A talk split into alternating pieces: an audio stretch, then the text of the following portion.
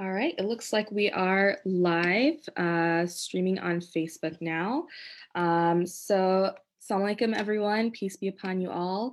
Um, we're welcoming you to a conversation on Hajj, women and race.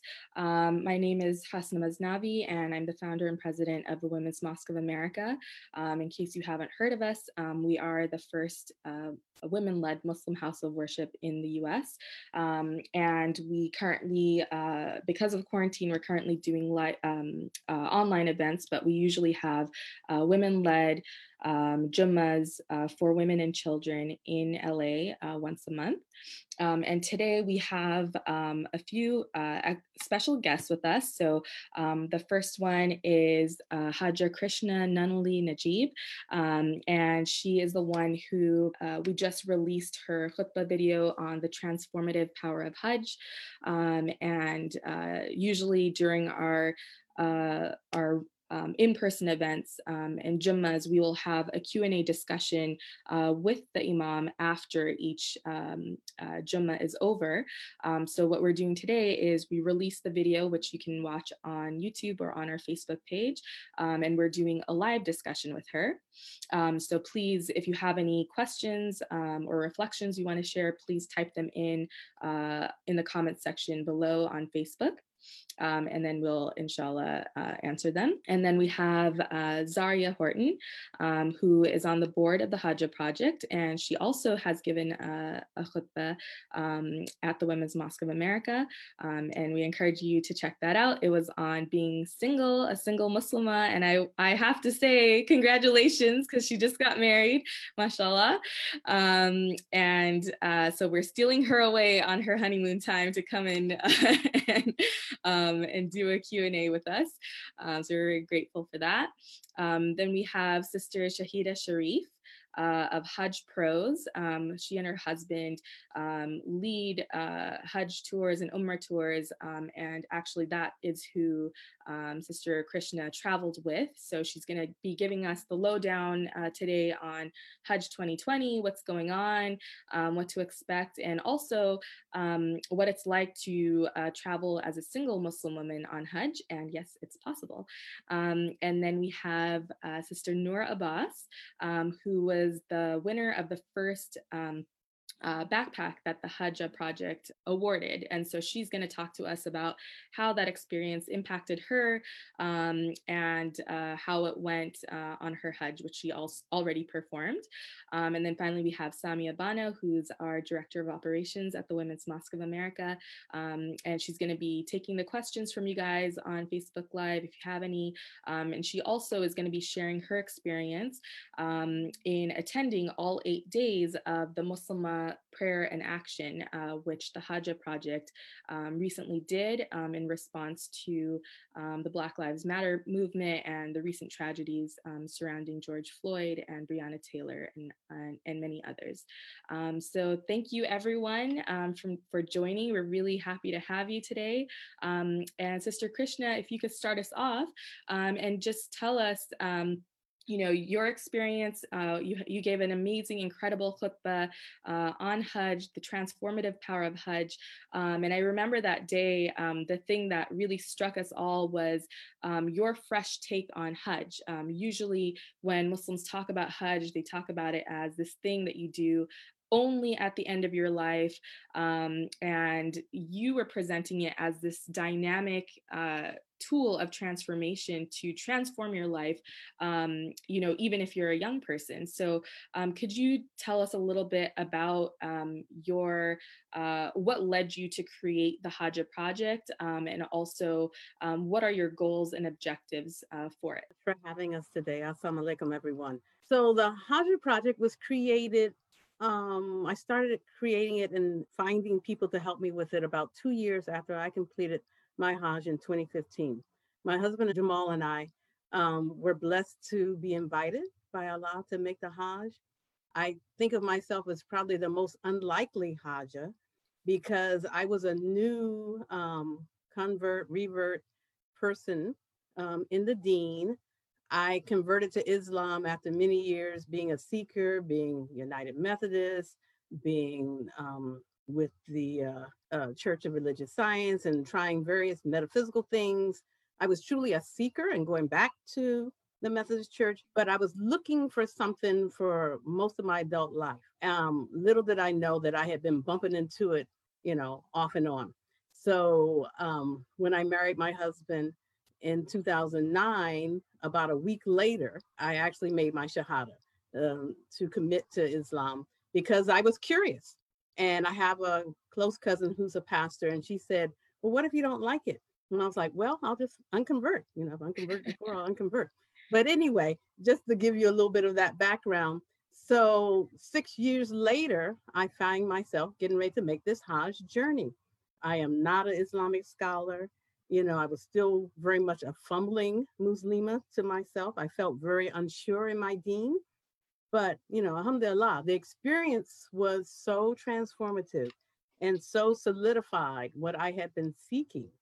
And I found that moment where I had my true one on one experience with Allah. And I felt in that moment that I had been given a great gift and that I wanted to give back as the recipient of that gift. So, you know, coming back to the States and, you know, going through your normal practices and your routine and everything, you know, I kept contemplating and asking Allah, you know, what could I do? You know, how could I, um, you know, give back or what should I do with this? So, you know, they say when you come back from Hajj, you have the Hajj glow because you do truly feel uplifted, um, positive. And so, kind of one day after making um, Dua prayer, it came to me this idea. And I actually literally was going around, you know, I went to a couple of events and I'm you know, asking imams, what do you think about this? And asking sisters, what do you think about this? So fast forward, um, we convened the Hajjah Project. It's a collaborative woman run organization. We're a nonprofit. And in 2018, we were able to give our first sort of Hajj gift to a Muslima who's making intention to go to Hajj for the very first time. So we actually gave a cash gift in a backpack to another Muslima that we hope that you all will meet with us on another occasion.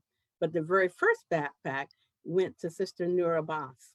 And truly, it was um, quite a blessing for us because we were running around trying to find someone in LA, trying to get the word out through the grapevine and the internet and emails, looking for sisters who were making Hajj for the first time. And um, one of our board members, Sharon Muhammad, and another sister, Munira, were having lunch and I think Munira said to Sharon, Oh, that sister over there, Noor, we know her. She's going to Hajj. You know, maybe she should have a gift. And so, you know, I think Noor and I exchanged emails and we had a phone call the day before we were having an event to give the gift. And, you know, mashallah, it was a great thing. And we were so blessed to be able to give Noor the backpack. So um, I'd like to introduce Noor Abbas, who kind of exemplifies um, one type of Hajj experience, someone who intentionally decides to make Hajj younger in their life with her husband before they make babies um, as a way to kind of just get that in there as opposed to, you know, waiting till later in life. So, Noor, please speak to us. Assalamu alaikum. Thank you so much. That was such a nice introduction. Um, yeah, that's, that's literally exactly how it happened. I was um, at the masjid. I was at Islah LA in Los Angeles, and I had mentioned that I was going to attend a Hajj this year, inshallah, to Sister Munira. Sister Munira was like, "Oh, do you know Krishna? There's the Hajj project. I've never heard of it." Um, and then I got in contact with Krishna, and literally, I think it was the day before or the night before, she was like, "Oh, just fill out this application, and inshallah, come tomorrow to the presentation." And that's how it went. And it was, it was honestly the biggest blessing ever. Hajj like I had done a lot to prepare for Hajj. I'd read books, I'd attended um, some seminars and other presentations, and they all were um, like men led, and men were the ones teaching me about Hajj. Men were the ones like telling me about their experiences, which is obviously very helpful. They're very knowledgeable. But yeah, so I think that that that then seeing this women led organization, the Hajj Project, and hearing from other women about their experiences was honestly the biggest gift that I could have asked for. And um, at the presentation, I remember being so grateful about this backpack that had I had a bunch of supplies in it, and I used them all. I used them all at Hajj. But I think the the biggest thing that I benefited from and that I appreciated was after the presentation, just being around all of the women um, some of who had attended Hajj and others who just like had heard other experiences and hearing from them and getting their advice was so important to me. And I, I felt that now I now I truly can understand and um, felt more prepared for Hajj because I'd heard it from a women's perspective and I'd heard things about being patient and about how like how you feel loved at Hajj and just about how to stay clean at Hajj and all these things are really important, but you don't necessarily hear when you go to a talk led by a man. And so um, the backpack and the, the backpack I used um, every single day, and it came with this hydration pack in it, which I think was the most useful part about the backpack. Is I would just every morning I would go and fill that with Zamzam, and then that would last me for the next few hours. And I would just go and refill it, and it was so convenient because I'd be doing tawaf, I'd be walking around doing whatever, and I could just take out the little straw. It's one of those CamelBak backpack, and so I could just take out the straw and like drink the Zamzam. It was so nice. Um, and every time I would drink the water, I would also think that wow, they're like this came from the Hajj and these women that now it, it acted as a really nice comfort that I was here at Hajj making dua for them, and I knew that they were there in back in LA or wherever making dua for me. And so it was just I think that that bond of sisterhood was what really made me appreciate the Hajj project. That's so beautiful. Um, and um, I, I know that the Hajj project is not just limited to um, uh, supporting women going to Hajj only. It is uh, a greater community, um, especially online these days. Um, and there are a lot of projects that you guys have been doing. So, um, Zaria, if you could talk to us about um, the eight days of Muslimah prayer in action and what that was, how it came about, and what your uh, plans for it were or objectives. And, and then afterwards, we'll hear from Samia, who actually attended all eight days, and we'll, we'll hear a little little bit um, from the viewer's perspective of, of how it was. Alaikum. Thank you again for the invite here today. And um, wow, just listening to Noor's story just kind of made me, I mean, feel like the Noor, basically like her name, the light inside me. I mean, it's it's wonderful um, to be kind of full circle and see that process sitting on the board. Um, I, I also wanted to add that the Hajj Project is a mix of women who have been on Hajj as well as women who are, inshallah, planning on going on Hajj. Um, and this is kind of part of the importance of the Hajj Project in the sense of we're an organization that strives to uh, help women um, fulfill the fifth pillar, but also assist them in women projects, um, things that support women, that support Muslimas. Um, and out of this, um, I should also backtrack and say the eight days of prayer and action, Muslima prayer and action, came out of the fact of basically striving to find um, per, you know, continuing kind of with our, we had just completed Ramadan at home, safe at home. And I think that was a new experience for all of us, um, obviously. Um, and on top of that, um, Eid, which was uh, May uh, 24th, George Floyd was killed on murdered on May 25th. So basically you go through this elation, this um, you know moment of we've experienced something very unique, um, very powerful Ramadan at home. And then literally after having celebration regarding that, a man is murdered. Um, and then literally, so basically, George Floyd dies in eight minutes and 46 seconds. Uh, Breonna Taylor uh, is murdered by eight bullets. So basically, just countless lives and, and the powerful number eight. And what does that symbolize? Uh, and so then we came together and saying, how do we kind of, how do we express ourselves? How do we share, besides you know, prayer, how do we interact? Because one of the things we found about participating um, at Safe at Home as the Hajj Project, uh, and ha- we did have a weekly uh, halakas um, to kind of just touch base. Um, and one of the things is connection and connecting. And because we all are safe at home, how do we connect? Um, we know that there are people possibly outside protesting. We know that there are people writing petitions, they're uh, doing Instagram, but also how do we express ourselves and possibly connect with other people? And so, you know, coming off the Ramadan, uh, coming off of Ramadan Safe at Home, we created these eight days of Muslim uh, prayer and act, Muslim prayer and action, where we could support each other, but also feel like we are consciously doing something in action um, praying as Muslims, we know how important that is, but also providing information, resources, and solution because that's also important. You don't want to feel stuck like you're you can't do anything, you're safe at home. What can you do? Well, there's a lot you can do. And so in that time, let me just share with you. So our first day, and these eight each day had a theme. Um, and I'll just kind of read quickly just the titles of these names so you all can get an understanding of where that that came from. And Um, so uh, let me let me interrupt you Yeah. really quick, just for the viewers. You're also a licensed therapist as well, so I think um, that that is significant because you're also tending to the psychological uh, reality that people are going through, and so I- think it's important to also talk about um, your perspective as a therapist and um, how that um, you know that perspective has gone into planning these uh, steps as well. Okay, so uh, so in one of the days, I actually did uh, co-facilitate um, uh, with one of my um, co-trainers who I train with on a regular basis. Um, so the first day was actually purpose and kind of just where do we come, you know, talking about pilgrimage, but also reflecting on pilgrimage in an alternative way, a spiritual journey, because honestly, we are all going through a spiritual journey because we are in the spiritual journey of unknown. Um, we do not know what the future holds. We never do, only God knows that. But on top of that, just dealing it safe at home, we don't know how long we will be safe at home. So the first day was kind of a discussion regarding the purpose and setting the agenda of safe at home uh, and how we can find purpose in doing in being safe at home, what action we can take. Um, the next was looking at Muslimas in history and looking at role models of Muslimas to provide strength, particular focus on the uh, the wives of the Prophet, peace be upon him.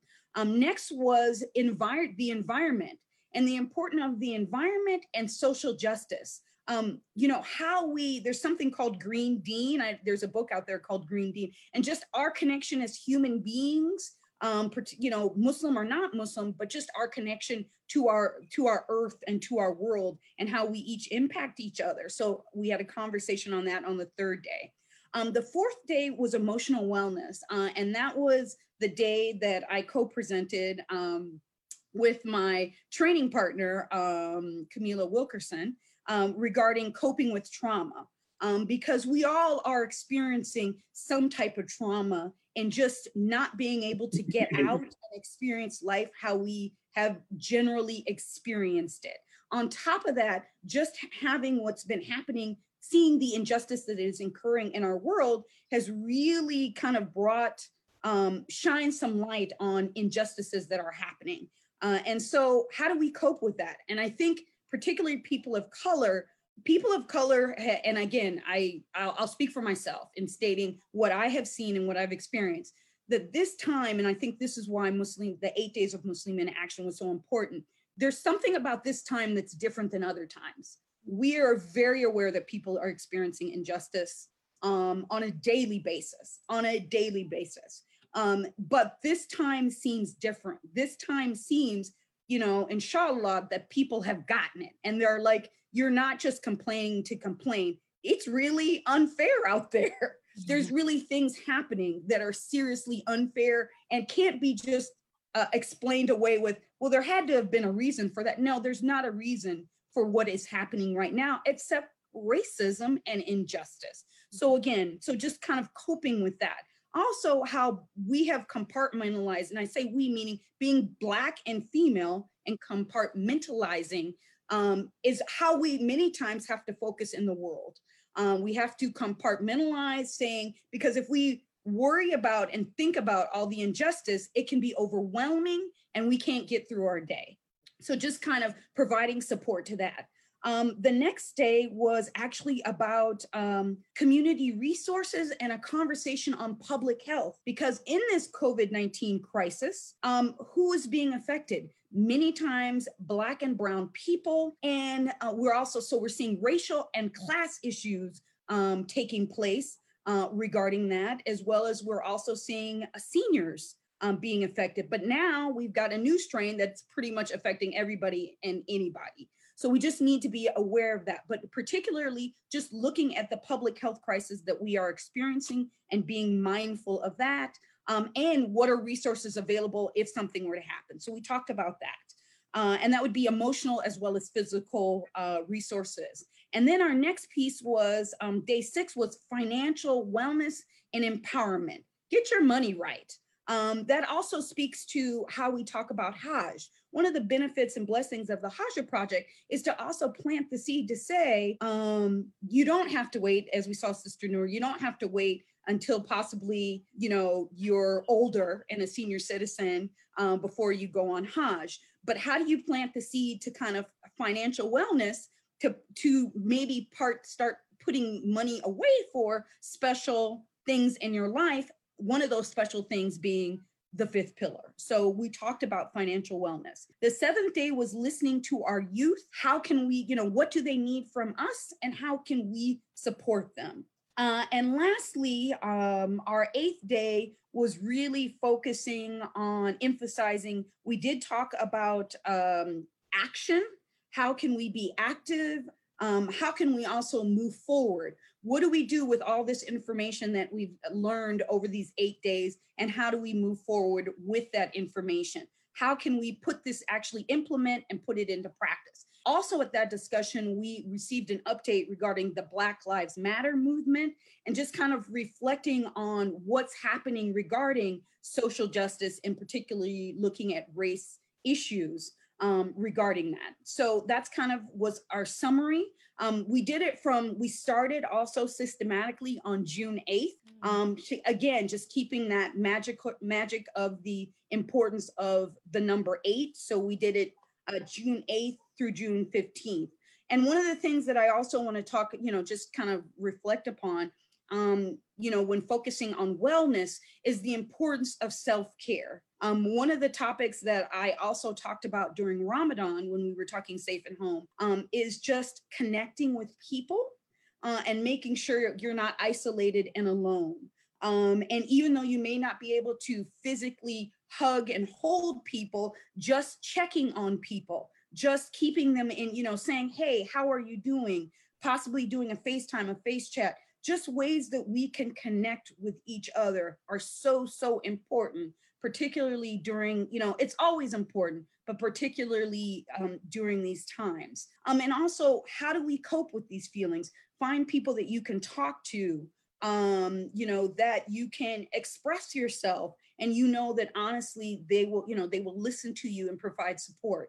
The other powerful thing about the eight days is that it was a safe space. It was a safe space to pray. It was a safe place to meditate, possibly shed tears, grieve some loss, um, as well as get rejuvenated and resources so that you can move forward because it also can be hindering as a human being to feel like I'm stuck and there's no, no you know, this is bad and there's nothing else I can do about it. So we want to say, yes, let's honor the feeling of loss, let's honor the feeling of grief, but let's also honor the fact that we as women can come together and bond with each other and support each other. Um, and um, lastly, I also say about the, the Hajjah project um, is just kind of what also led to this is um, in uh, Surah 22 Al-Hajj, there's something about like in the service of your Lord uh, and in, you know, striving for the will of Allah.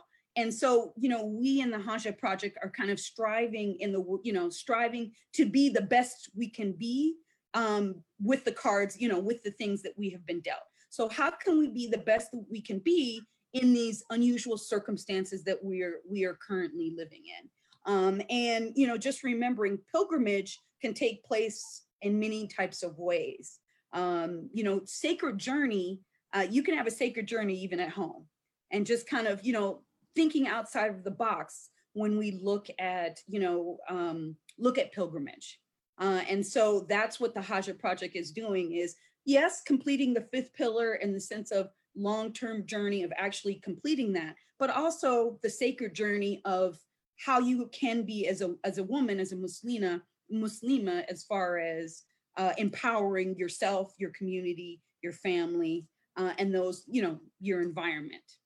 And with that, I think I will close and pass it on to Samia, who can, you know, share with, you know, what was her experience because I could talk all about it for a long period of time. But what was her experience as kind of listening to it, you know, um, what she got out of it? Yeah, no, you know, Sister Krishna had texted me that they were doing these eight days, and I was so grateful that she did because I'm not always on Facebook and stuff, so I might have missed the announcement. And I was so grateful because it was just such an amazing experience. Um, to be part of all of those eight days. Every day I learned something new. Every day I was like, you know, just um, I, I felt that sense of community and that sense of like, you know, our, our being there to support each other. It was really wonderful. And um, like just so many eye-opening moments like Sister Zaria, when you were doing your presentation with Sister Camila, I remember, I, I don't remember if it was you or Sister Camila who talked about how even when people like who are allies are sharing graphic pictures or videos of, uh, of you know, things that are happening uh, in the Black community, it can be triggering for you because, uh, you know, that like is an ongoing trauma that the Black community is facing.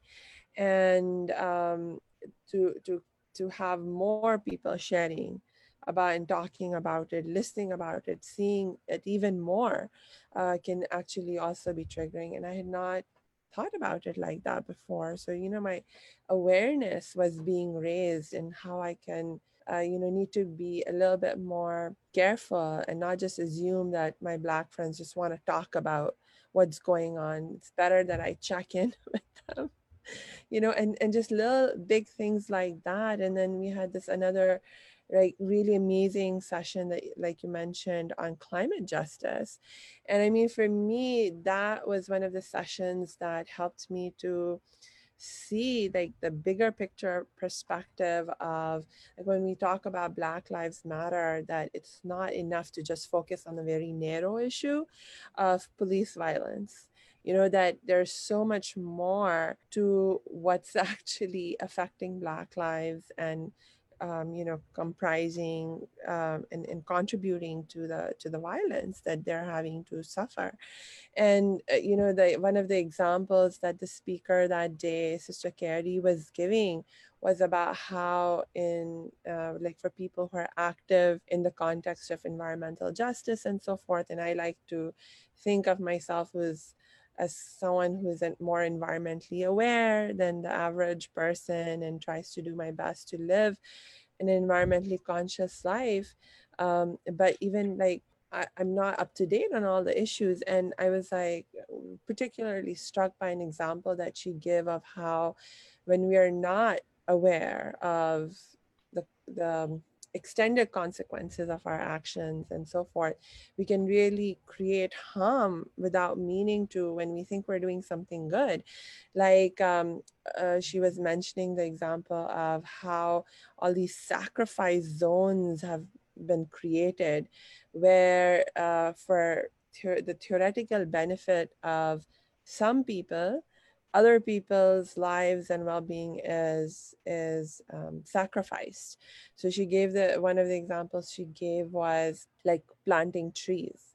You know there's like this whole system that we have created um, to offset our carbon use. And one of the ways that we do that is by planting trees. Now it turns out there are a whole bunch of uh, corporations that have taken on contracts to plant trees on behalf of other organizations and uh, so forth that have made commitments to plant trees and you think oh my gosh planting trees such a wonderful thing let me contribute more to this cause but the problem is that a lot of these corporations that have taken on these contracts to plant trees they're going off to like third world countries like in South America and so forth. And they're taking over land over there and planting trees, yes, but they're planting trees without uh, being careful about um, you know like how planting trees in that area is impacting that that environment and that community because so often they'll just plant trees that are not native to that environment and um, you know uh, and, and end up creating harm to that local environment. And uh, like again it was just like one of those things that like really struck with me and opened my eyes to like um, these unintended consequences that our actions can have and we don't have proper education and awareness. Thank you, Samia. Yeah, um, you know that um, I was saying this earlier before we started, but um, a lot of times uh, environmentalism can um, or has previously been seen as a white people's issue um, but the truth is is that it really affects everyone across the globe um, and what you were saying about the sacrifice zones um, it really also shows um, the the importance of doing things holistically. Um, and so i think you know as muslims we are supposed to live with both feet, one foot in the dunya and one in the akhirah, one, you know, in this material world and the reality here, um, and then also um, with one foot um, towards where we're going in the afterlife. And that means, you know, not just taking care of our spirits, but also taking care of our bodies and the environment and everything um, through this lens of serving God in humility um, and out of love and compassion um, for our fellow humans. So um, yeah, I think that is just such a wonderful thing that you guys did with the Hajjah project, and um, I think it's beautiful, Krishna, how this this thing that you experience has now blossomed into so many other different avenues. Yeah, and I, you know, I'd like to point out one other thing because, um, of course, we believe in intention, and everything we did about this was very intentional. So the person who did that particular session happened to be my daughter. Mm-hmm. Um, and one thing we were able to do, I think, quite well with the eight days was actually bring in other generations. Mm-hmm. So, you know, we're trying to change the perception that the Hajjah Project is something for mature women, just because some of us are mature. It's actually for all women. So, by bringing in our daughters, um, so we had Carrie for the environmental, we had um, Sister Darina's daughter, um, Rania Copeland, who happens to be the CEO of the Black AIDS Foundation. And that was a really powerful piece because we learned how that organization is advocating for the health of all of us. You know, mm-hmm. people think of it as something about sex. It's really about health and wellness for everybody in the community. And we also had, um, you know, the youth day when we had some of the youth were as young as about maybe 15 up through college age. And they were the daughters or the daughters of friends and them telling us what they need. And on that day, we actually pledged that we would start putting some money aside for the youth so that they could create their own project. Um, some of them mentioned how even though they're in college and they're part of Muslim, you know, college associations, they still don't really know the kids or know or feel that camaraderie. So that's something they can work on while we're all, you know, distant but social. And then we had a day I call it the um, sort of Muhammad Bakir Tribe Day, our last day, where Sharon Muhammad, you know, had her daughter by marriage, Kenyatta Bakir, representing Muslim Arc and Black Lives Matter. And then she had a number of her daughters on and her granddaughter who all participated. And it was just beautiful to see. And I think they finally get it that, you know, we're not just sitting around having these little tea parties and saying we're the Hajjah Project. We're actually, you know, trying to do something and build a legacy, you know, Sadaqah Jariyah for all of us. You know, we want someone to pray for us when we're gone. Um, some of us may be a little closer to older than others, but you know, we want to build something that's for the whole community. I also want to say that even though we're the Hajjah Project and we're women centered and collaborative intentionally, that I wanted to demonstrate that women could have good teamship and build things. We are still co-ed. You know, a lot of our advisors are our husbands, you know, the imams in the community, our friends, our relatives. Um, one of my friends who's not Muslim got on two of the calls and was really impressed, you know, because I just kind of put the word out. This is for sisters. You know, if you're a sister, then get on. And so she and I are talking, and I hope to collaborate with her on something because we want to do something about, you know, voting awareness in the fall. So um, it was really beneficial and came out to be something that was greater than what we imagined. Great. And lastly, I, I did also want to uh, talk, uh, touch upon the part you were talking about the trauma piece, Samia.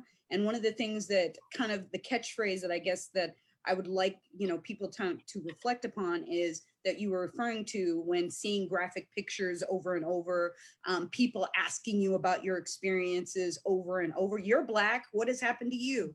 That type of thing. Or you're a woman, what has happened to you? Or you're Muslim, what has happened to you? Whatever your, you know, um, however your identities are.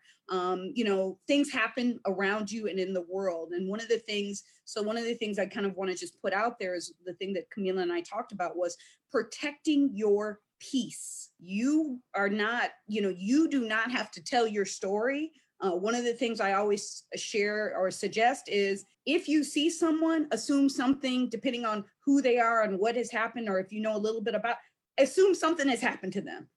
you don't, ha- they don't have to tell you the details. You can just assume, have empathy and compassion. You can do that without without knowing the details, personal details. And the reflection also is if somebody asks you that, you don't have to share. Protect your peace. And in doing that, also, it means that's self care, doing things that bring you joy, doing things that bring you comfort. Because in this time, you know, we need to find healthy coping activities, um, you know, that can bring us solace um, and support. Um, but also, you know, realize that you do not have to provide you know, details of things and relive things. I've held back from my Facebook. I do not, you know, I was a big avid Facebook person as far as like just, you know, staying up on things and what have you. Um, the news is, you know, was always on in, in my house and I had to pull back from that. So create a safety plan for yourself, whatever that is for you. Um, that was part of my safety plan for self-care is holding back from Facebook, only doing, you know, touching in here and there um, touching in, you know, reading this, you know, doing a half hour of news or getting reliable information. I listen to NPR, so, you know, something reliable, but only doing it for a limited amount of time to not overwhelm yourself. I know I'm a very empathic, sensitive person, and I can only take so much. And that doesn't, that's not a weakness. That's not, it's nothing. It's honoring who you are, which actually is a strength. Uh, and so just remembering that, as well as it doesn't hurt to talk to someone. You may want to talk to someone, you know, um, who's a professional or, you know, your peer group. Um, but protecting your, you know, however you choose to do it, but protecting your peace is so vital and important. And I just kind of wanted to put that out there. Um, is, is, something, you know, I also am a big dhikr. People who know me, I'm all about the 99 names. I have it on my phone. I have my, you know, can because. Can you explain to someone who's not familiar with what dhikr? Oh, yeah. Yeah. So um, there are con- like 99 uh, considered 99 attributes of God.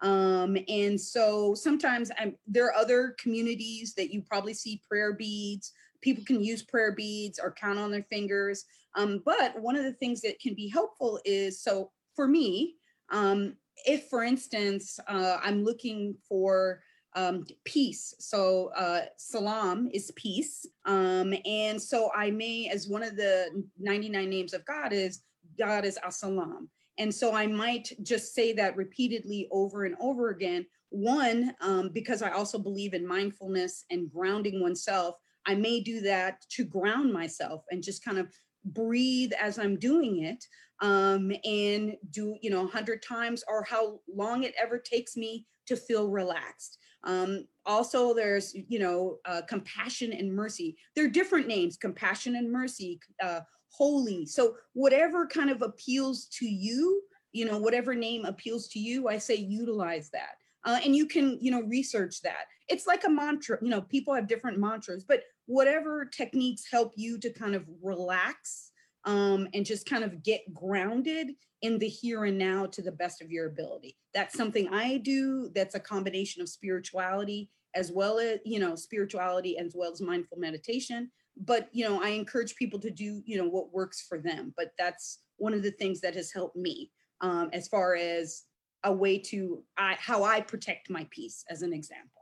Yeah, and that's such uh, an important reminder, um, especially in this day and age where we are being exposed to an unnatural amount of traumatic information. Um, and our bodies and our minds are only evolved to maybe, you know, handle the trauma of like one saber-toothed tiger or like falling off a cliff right we're we're uh, not uh, equipped right now to be aware of all of the trauma of the entire world simultaneously 24 7 so um, that's such a great reminder um, that you've given us to to just have that balance and and find that peace so now we'll hear from Sister Shahida Sharif.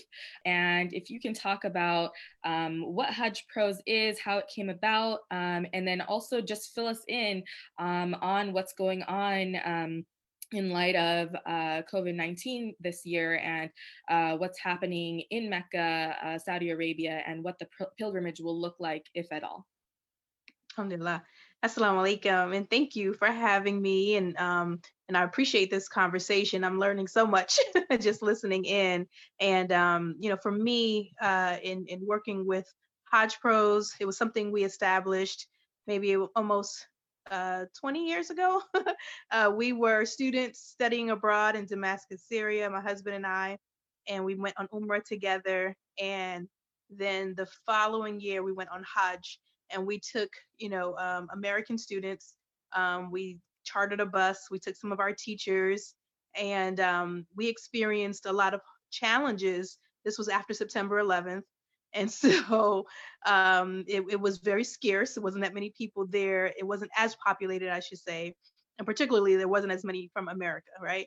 And so um, being American students studying in the Middle East at that time, traveling by land through borders, going for Hajj. It was very um, interesting to say the least. And, and just to see the dynamics um, that we experienced there, it led us to think more about how do American and particularly African American Muslims experience Hajj when they travel from the US uh, going for Hajj and, you know, just the culture shock, um, you know, the language barrier, and, you know, trying to complete your spiritual rites. So you already have those uh, emotional, mental, physical uh, strains occurring at the same time, and then to have those other, um, you know, challenges on top of that. We were we were really thinking about how could we facilitate this process um, and and prepare our community and um, and many African American Muslims from around the country and um, you know to really be able to get the most out of the experience so they're not overwhelmed or uh, experience anxiety um, on top of the anxiety that already is there um, mm-hmm. when it comes to such a, a large undertaking. And so um, that was something that was an impetus for us um, beginning Hajj Pros. And so we began in California where we, uh, you know, established ourselves and we took our first delegation um, in 04 and then we continued ever since. And so um, it was a blessing, you know, just being able to be there, be a support for Muslim women, um, women from our communities, and um, just being able to explain the rights, Uh, because a lot of times, like when you're moving in the Hajj rites, sometimes you're together with your spouse and sometimes you're by yourself. and so um, being able to make sure that everything is done in accordance with the practice of Prophet Muhammad, the Sunnah, then you know it's, it's important just to have that that person to be able to support you in that in that way and so um you know coming into this year it was very challenging because um there wasn't a lot of information they kept saying they was going to give us information and we were waiting for the information for quite some time and we were trying to you know update um, our, our our people who had intended to make hajj um, but we wanted to make sure we gave them the right information. So alhamdulillah, they did, you know, make a statement recently. And um, initially they were gonna they were looking at 20% of the world population coming, but now it's been reduced to uh, primarily those who are within the precincts. So um, within the Kingdom of Saudi Arabia, it will be primarily those making the Hajj. So it'll be very limited um, in, in a sense. So there will be a Hajj. it just will not be attended, you know, from those from, from other countries. And just, and it makes sense because the numbers are rising. Um, and so that will be a great risk. And it's it's a huge undertaking just for the Hajj ministry in and of itself to um, manage just numbers of pilgrims and just the nature of Hajj and the movement of Hajj um, and, and the interaction and the closeness and the proximity it can be a lot to mitigate. And so, alhamdulillah, I never thought of it uh, being canceled. and I still don't say it's canceled because there will always be a Hajj, subhanAllah. There's always tawaf. Uh, even if there's no one there, there's some birds making tawaf. so I, I always say there's there's a constant movement in the atmosphere, whether it's physically or metaphysically. Um, Hajj is always taking place. We're always in that movement, as Sister Azaria mentioned, that there's always a sacred pilgrimage. And so, um, you know, just to say that, you know, um, you mentioned earlier, as far as like women traveling alone um, or independently, you know, we have we've had some where it may be a husband and a wife, but the husband may go one year and the wife may go the next year because they have children, right? And so, um, so in that case, you know, they they just there's a letter that you get notarized, you know, just saying that you're traveling with this group. Um, and then also too, we have Muslim women who are new to Islam and they may not have a Muslim family, and so they also have that permission to travel because they're a new Muslim. And so, you know, traveling with a group, you have that permission to go. Um, and, and because you're going within that protection and safety of that group. Then also if you're a new Shahadatain, if you if you're new to Islam, you can go. Like they, there's no prohibition. They um, they actually make an exemption from you for you um, in that case. If and that's for the for the women track who are single, they usually look at age 45 and under. So if you're age 45 and under, you would just have that letter, notarization that you are traveling with this group and that your family is aware that you're going. And, and that's it's, it's good for the safety and protection um, because there is a lot of movement um, that goes on, you know, during the Hajj rites. And just uh, even when we're there as a group and a collective, we we tell our brothers and sisters, don't go anywhere by yourself, you know.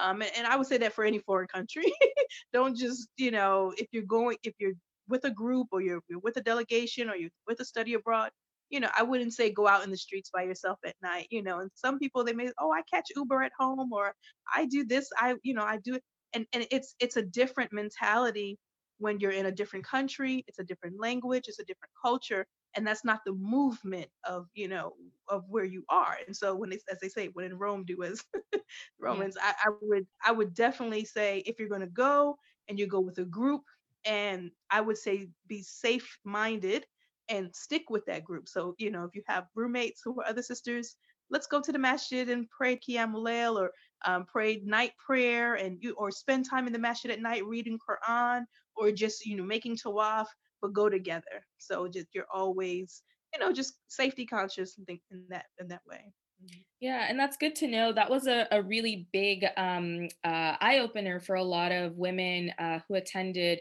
uh, Krishna's uh, khutbah um, when she gave her khutbah at our Jummah, um, in that a lot of women were under the impression that uh, single women were not allowed to travel alone to Saudi Arabia because they have their own um, sort of uh, restrictions on that. And so um, it was really helpful to find out that if you are with a, a travel group, uh, you can actually bypass that rule and, and still go.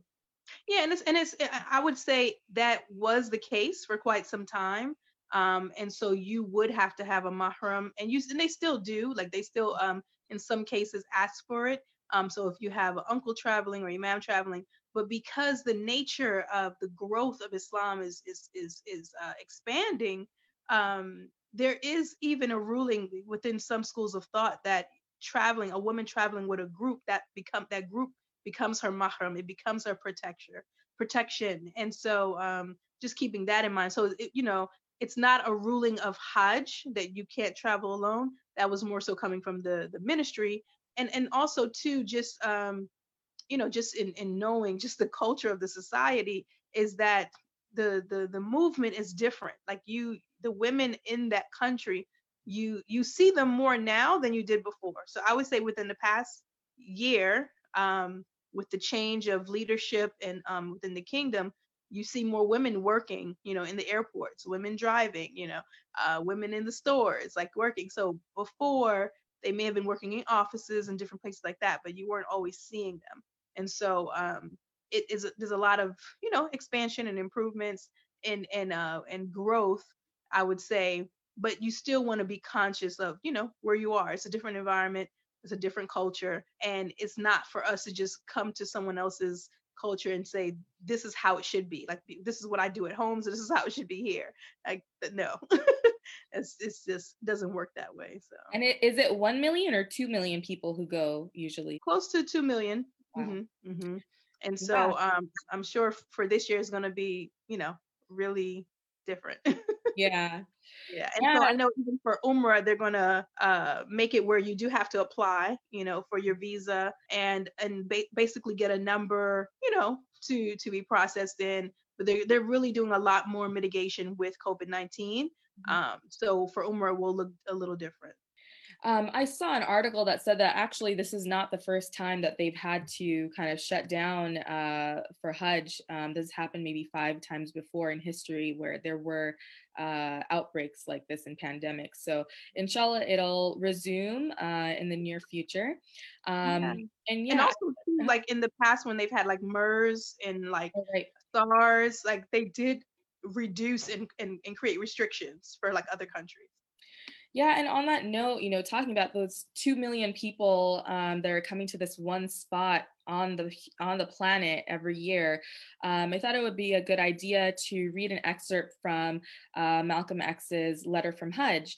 Um, and so, for people who aren't familiar with that, um, uh, when Malcolm X uh, went to Hajj, it really transformed how he saw race relations uh, in America. Um, and after he came back uh, to the US, um, it, he actually uh, changed um, the way he was speaking about race relations and, and gave a lot more sermons. Um, so I'm going to just read a quick excerpt. Um, Malcolm X's Al Hajj Malik al Shabazz, so he changed his name after he came back, letter from Mecca. There were tens of thousands of pilgrims from all over the world. They were of all colors, from blue eyed blondes to black skinned Africans, but we were all participating in the same ritual, displaying a spirit of unity and brotherhood that my experiences in America had led me to believe never could exist between the white and non white. America needs to understand Islam because this is the one religion that erases from its society the race problem. Throughout my travels in the Muslim world, I have met, talked to, and even eaten with people who in America would have been considered white. But the white attitude was removed from their minds by the religion of Islam. I have never before seen sincere and true brotherhood practiced by all colors together, irrespective of their color. I'm going to skip a little bit. Um, and then he says, um, during the past 11 days, here in the Muslim world, I have eaten from the same plate, drunk from the same glass, and slept on the same rug while praying to the same God with fellow Muslims whose eyes were the bluest of blue, whose hair was the blondest of blonde, and whose skin was the whitest of white. And in the words and in the deeds of the white Muslims, I felt the same sincerity that I felt among the Black African Muslims of Nigeria, Sudan, and Ghana. We were always, we were truly all the same because their belief in one God had removed the white from their minds, the white from their behavior, and the white from their attitude. I could see from this that perhaps if white Americans could accept the oneness of God, then perhaps too they could accept in reality the oneness of man or humans and cease to measure and hinder and harm others in terms of their differences in color. With racism plaguing America like an incurable cancer, the so called Christian white American heart should be more receptive to a proven solution uh, to such a destructive problem. Perhaps it could be in time to save America from imminent disaster, the same destruction brought upon Germany by racism that eventually destroyed the Germans themselves. Um, so there's a really powerful letter that just shows what that experience was and that how indeed transformational it was.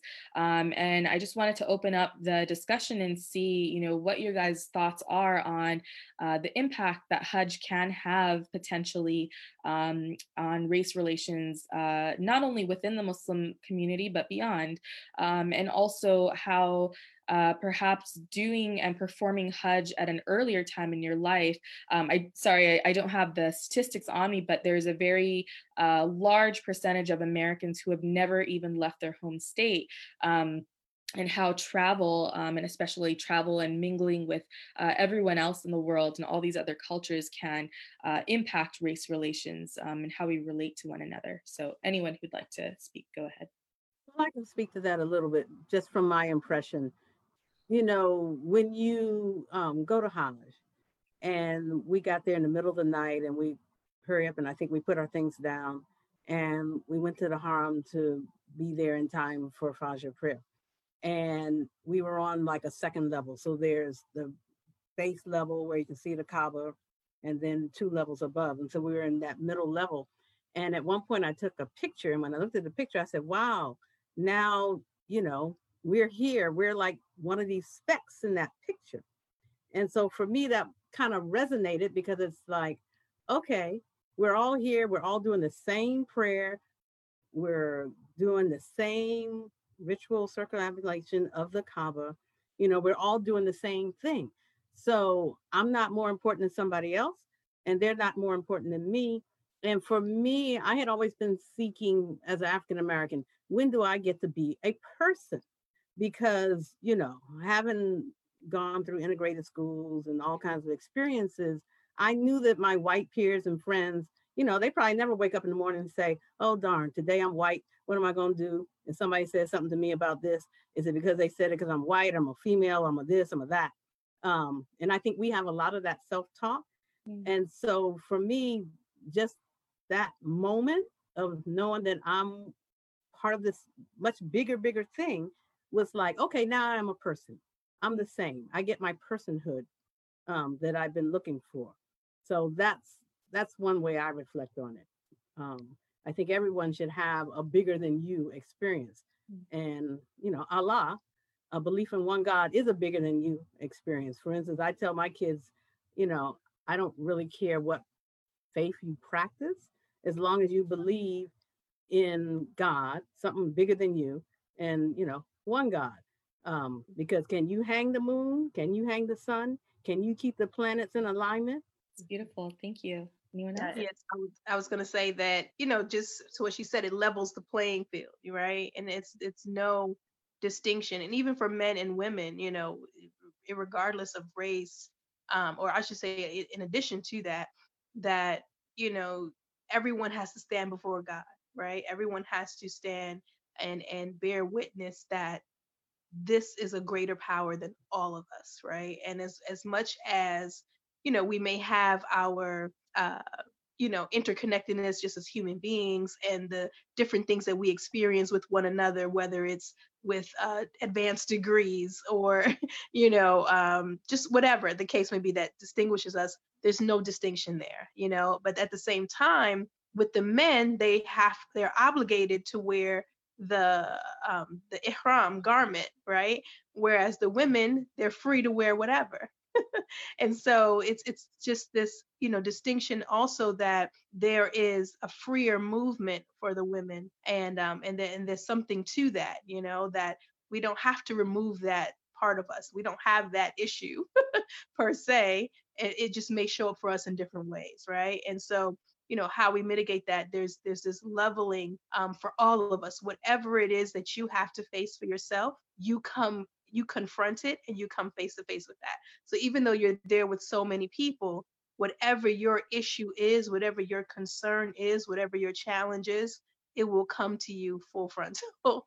and um, and so I can see him coming from America having that experience that that would be something that's on the forefront of his mind, right? Where it may not be for someone else because that that may just not be the case for them. And so, whatever that thing is for us, Allah brings us there to reconcile it and to leave it there, inshallah, um, so that we can come back better, inshallah. And Nora, it would be great to hear from you since um, you just recently went and um, maybe talk about your experiences in terms of um, seeing that unity and and maybe the trials and challenges that you faced as well. Yeah, um, I was going to say that when I when I got back, um, I went to Hajj two years ago. And so when I got back, everyone was asking me what my favorite part is. Um, and everyone has a different experience, everyone has different stories. But my, I literally just kept saying my favorite part was that I've never been in a place like I don't think there's in any other place in the world where there's millions of people that are all doing the same thing, believing the same thing, like they're for the same spirit, like everyone has the same spirit about them. And it's interesting because you go and um, and I remember at one point, my husband Suleiman, we we were in Ihram, and so he walked away for a second, and I turned and I couldn't recognize him out of the crowd, and um, I had like a moment of panic where I was like, "Oh no, where is he?" And then I and then I like stopped and I was like, "It's crazy that like my husband, I can't recognize him in this group of people that are right in front of me because they all look the same." Wow. like everyone looks like like ants basically like running around all looking exactly the same but but even though we're all having that experience everyone's feeling still things are personalized for them like everyone comes back a lot of people come back from hajj who say that like they have their own personal miracles or um, something happened that was so directed towards them. And I always thought, subhanAllah, like Allah has put us in this place that makes us all equal and makes us all look the same and and feel the same, but also still gives us our own personal things. Like everything in the world that happens, people think happens for them. And I felt that way at Hajj too, where I was like, was like, I feel, I feel like I'm on the same level as all these people, but still I feel like Allah's doing things for me and that these experiences are happening for me and that I'm super lucky to be here and to be invited.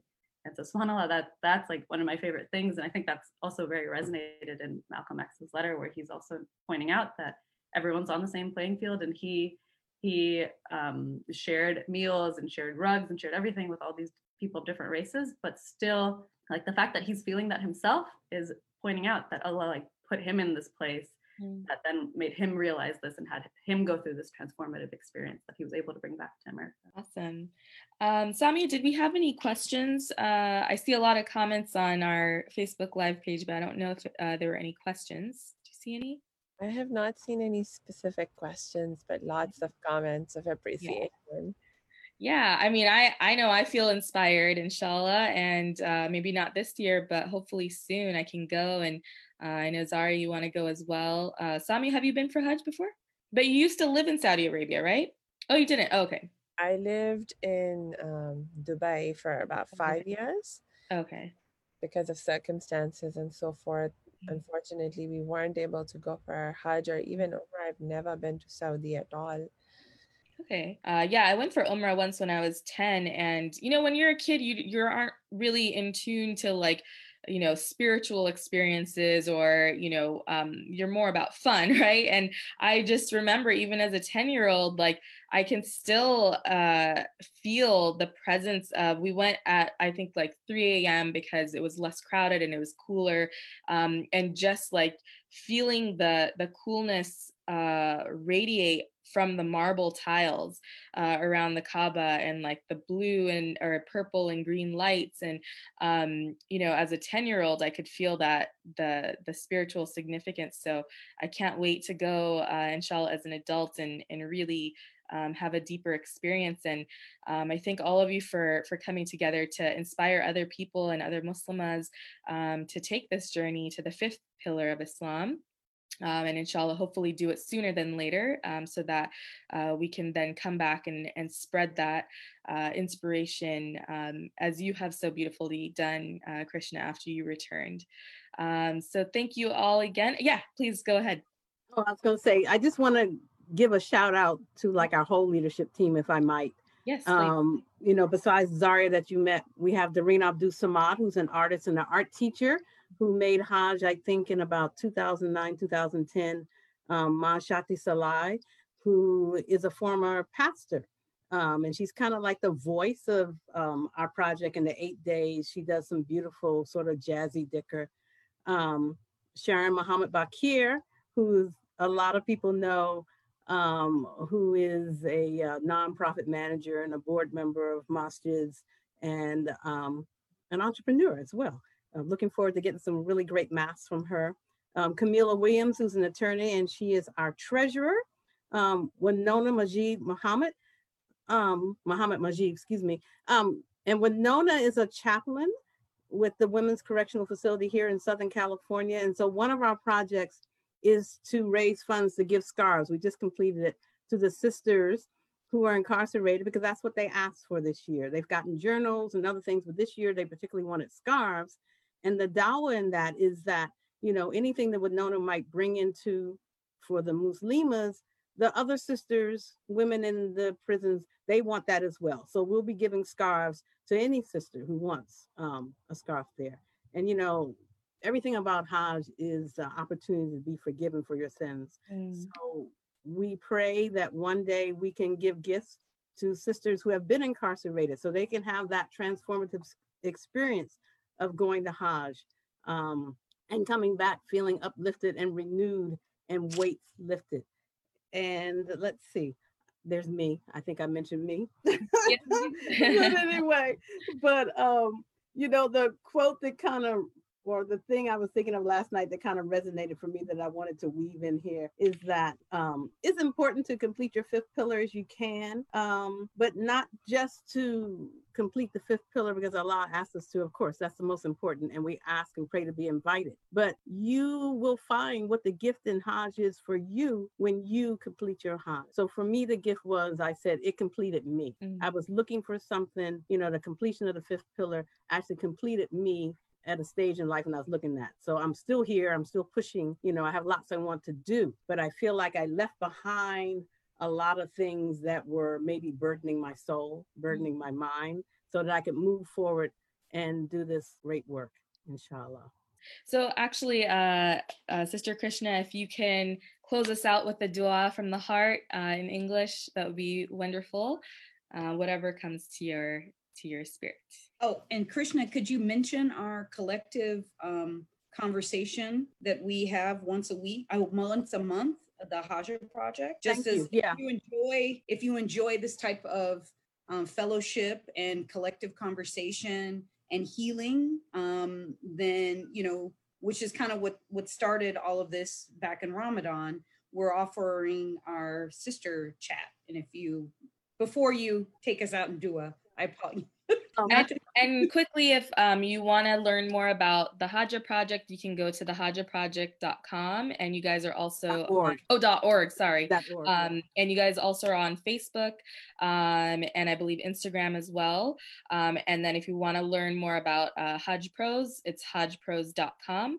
Um, and you can get more information on um, on those plans as well, inshallah. So, yes, And do you have have a sisters only sisters coffee the fourth Sunday of each month, and it did. It came out of um, COVID. Really, um, we weren't able to be together, and we just said, well, maybe we can get some people to get on a Zoom call, and it just evolved to it became almost like a little program, et cetera, et cetera. So it's invitation only, just so that we can have um, the intimacy of a format where people can really chat. And so if you're interested, you know, just ping us in the comments group or you know, go to us on Facebook, send us a note or something, and we can invite you. Um, and any member that's part of the Sisters Coffee can invite anybody to the Sisters Coffee. They just need to be women um, for this. But um, all right, a dua. Sorry, I put you on the spot. Yeah, you put that print. But you know, I have to say this about Sister Shahida. She is a very patient person. As I, you know, I think Allah made me do this as like a wink to her. All during my Hajj, you know, I was fumbling with my mascaras. I'm always falling apart or something. Even today, I was like, why did you put on this silk thing that's falling over? you know, I'm a real person. And so I can think of a few times when Sister Shahida was like, Sister Krishna, you know, because because it would be hot and I was hot. But at any rate, my dua and my prayer today is that, you know, if Allah calls you to be a Muslim, then step into this deen. Um, anyone can be um, fulfilled through acceptance of Islam, the acceptance of Allah subhanahu wa ta'ala as the one God here, um, open and available to all people. You do not have to come perfect. Allah accepts you as you are. You do not have to come with things that you don't understand, feeling like you have to become a Muslim in one day. You flip a switch and you become a Muslim. I'm in proof of that. I don't believe in flipping switches. You come where you are, you start where you are, and you continue to grow and achieve. My prayer is that people realize that Islam is a religion of peace, acceptance of the one God, one Allah. Amen. Amen. All Amen. right. Thank you, everybody. Assalamu alaikum. Like, Alaikum Assalamualaikum.